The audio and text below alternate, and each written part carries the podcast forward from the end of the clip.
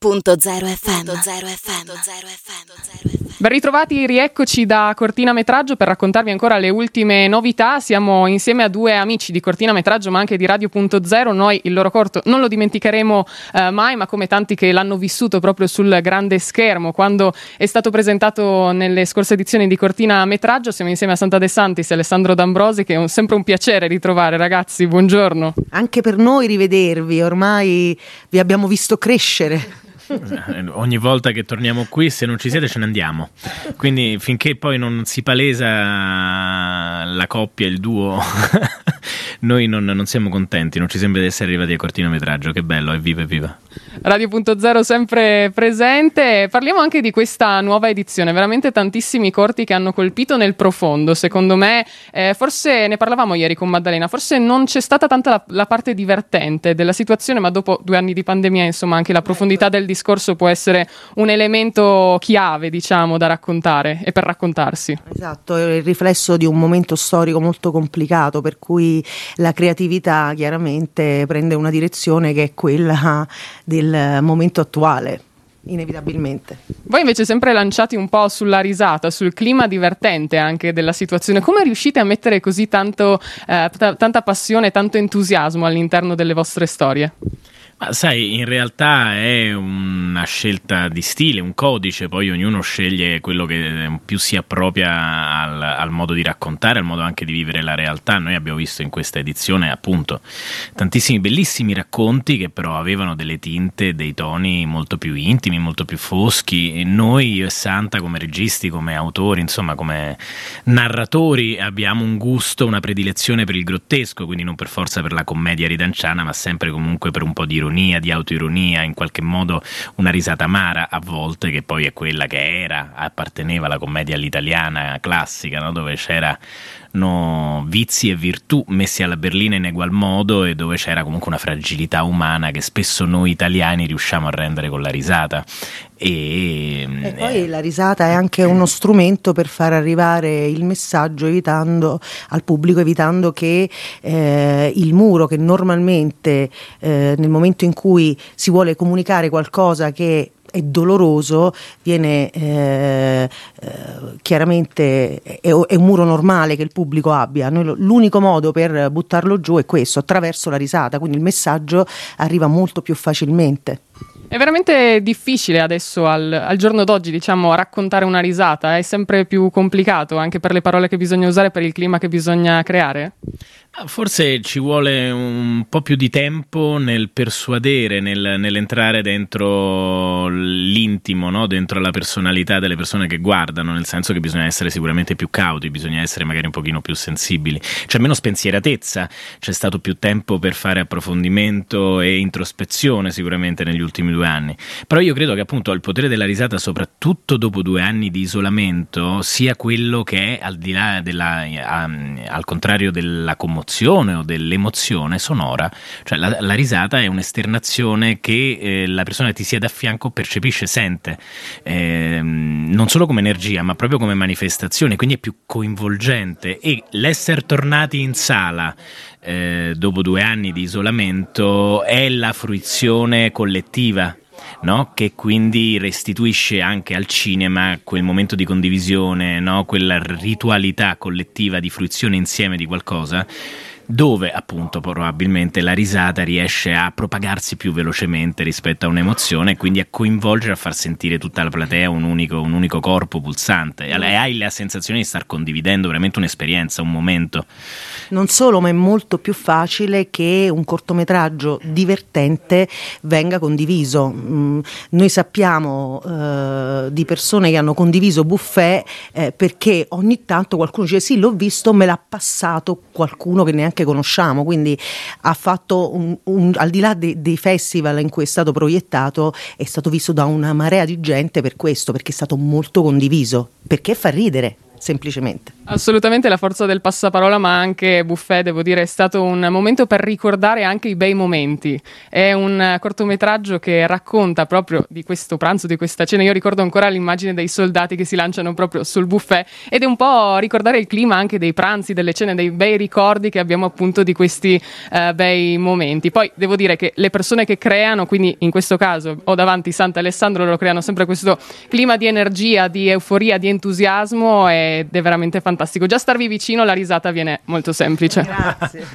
e per noi è lo stesso ed è reciproco, insomma, io credo che cortinametraggio sia veramente uno di quei momenti legati al cinema dove un lavoro che in qualche modo spesso ti mette in contatto con moltissime persone, offre occasioni di mondanità, ma spesso è anche isolante, anche in quelle stesse occasioni di mondanità, perché siamo categorie, gli attori, gli autori, i registi, che in qualche modo del corporativismo non hanno eh, una tradizione. Invece cortinametraggio, forse per questo buon umore, forse per il clima anche un po' vacanziero, forse per questi incontri piacevoli che si sono fatti, e nello specifico parlo di Radio.0, eh, che veramente comunicano una voglia di condividere il pensiero, l'emozione vissuta e quindi di offrirsi con una generosità umana che cortinametraggio riesce a evocare nei propri partecipanti. Abbiamo fatto sempre grandi belle amicizie, a partire da voi. Fantastici, siete sempre fantastici. Poi vogliamo collegare anche Cortina un po' al nostro Friuli Venezia Giulia. Voi infatti avete vissuto da vicino eh, Trieste, in particolare il suo mare, perché avete girato questo eh, bellissimo corto piccolo appunto a Porto Piccolo. Com'è stata intanto l'esperienza vissuta proprio vicino al mare parlandone in montagna? Vuoi parlarne tu? Sì, allora, eh, noi siamo arrivati, eravamo 12 registi, 12 registi tutti insieme a Porto Piccolo in un contesto meraviglioso, tre giorni e abbiamo deciso tutti insieme di scrivere un cortometraggio per raccontare Porto Piccolo.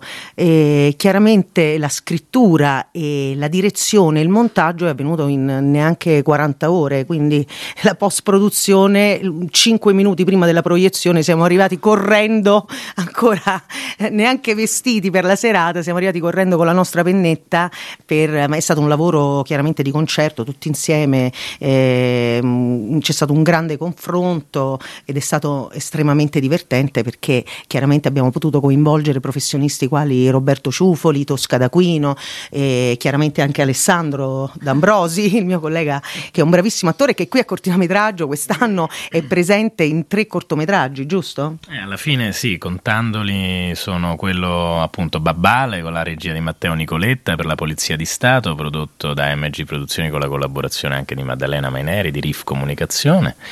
E poi ci sono questi due esperimenti estemporanei, diciamo, che sono appunto Porto Piccolo, Curto Piccolo, mm, dove io mi sono prestato anche come attore, ma poi insomma chi avrà voglia vedrà. È una parte abbastanza passiva la mia, poi non vi, non vi spiegherò, è perché è un la po' un... La battuta la capirete eh, no, Vedendolo pure visto che siamo in radio, perché è un po' una citazione a Weekend con il morto, il film degli anni 80-90, non mi ricordo adesso in quale decade cadesse la produzione di quel film, però dove è appunto poi per ovvi motivi di talento esplosivo e di eh, la scelta del morto è caduta su di me come interprete e quindi mi sono prestato col povero Ciufoli, il povero Daniele Blando, altro interprete del corto che mi devono portare in giro animandomi. Ah, Palca. C'è anche il bel Ralph Palca, bravissimo attore con cui ho condiviso una tournée che fa un'altra parte divertente. Insomma, è veramente una follia estemporanea, girata giocosa, con girata con un telefono. Insomma, quindi diciamo che siamo tornati agli esordi, ai primordi in quella, in quella settimana. Abbiamo fatto una sorta di 48 ore film festival da, da, da cuccioli del cinema, però ci siamo divertiti proprio per questo spirito, essendo tutti invece molto stagionati. Siamo tornati a, a, a un esordio. Oh. E, e, poi c'è un corto che si sta girando in questi giorni qui per le Cortiadi, di sempre di Matteo Nicoletta, del quale avrete probabilmente parlato, dove appunto c'è sempre Roberto Ciufoli, c'è Simone Colombari e mm, casualmente passavo di qua e hanno chiesto anche a me, ma perché con Matteo siamo amici da tanti anni, quindi quando ha capito che poteva usufruire di un attore gratis, amico che non, gli, che non lo scocciava, non gli faceva storie, rimaneva fino alle 4 del mattino fuori nei parchi intorno a Cortina con, con meno 15 a girare col sorriso sulle labbra, perché l'amicizia e la passione per questo lavoro obbligano ad avere sempre il sorriso sulle labbra e anche inducono però un bel sorriso quando fai queste cose. È venuta a me e ha fatto, ah zì, allora siamo d'accordo, eh? Perché Matteo... lo imito così perché ha questo particolare modo di parlare. E lo vedremo proprio stasera sul grande schermo, quindi sarà ancora più bello. Poi dovete sapere che loro ci sveleranno delle novità, ma lo faremo nei prossimi appuntamenti, nella prossima intervista, perché non si può svelare ancora niente. Oggi ultima serata, quindi sarà veramente ricca di sorprese. Prima di chiudere vi, ra- vi chiedo dei vostri prossimi progetti. Avete già qualcosa in mente insieme anche? Eh sì, siamo sempre insieme. Sempre, sempre insieme, insieme, ormai da 17 anni che portiamo avanti questo nostro lavoro in comune e siamo in preparazione finalmente della nostra opera prima. Eravamo in preparazione anche prima del Covid, nel senso che dovevamo girare esattamente quando poi è scoppiata la pandemia, per cui è stato tutto rimandato di due anni e siamo qui, adesso siamo pronti e carichi. E si parte, si parte, con l'opera prima come autori e registi con lungometraggio. Non vediamo l'ora di vederlo, veramente vi invito a seguirli perché sono, come avete sentito, la risata è veramente semplice. Io non vedo, semplice, non vedo l'ora di incontrarli anche stasera per raccontarvi proprio eh, tutte le curiosità che riusciremo a raccogliere. Ma loro sono, sono fantastici, quindi ce, ce, le diranno, ce le diranno, me lo promettono, vero? Eh, se vuoi, noi siamo così felici, stiamo così bene quando state voi, potete venire in camera, state lì, poi te tieni il microfono acceso e facciamo una sorta di grande fratello. De, de, de, in diretta 24 ore, 7 su 7. Esatto, un audio continuo in 24 ore su 24. Voi eh. state là, ascoltate. Santo ogni tanto russa la sera. Io... Questo non bisognava dirlo. Questo... Eh, vado in camera di Santa e sentite. Vabbè, vabbè. Ragazzi, è stato un piacere come sempre. Pronti per stasera e quindi ci risentiamo per raccontare ancora tante novità, curiosità ai nostri ascoltatori. Non vedo l'ora. Viva, viva Radio.0 e voi due. Grazie, ragazzi. Siete sempre meravigliosi come al solito. Radio.0, la miglior radio del Friuli Venezia Giulia.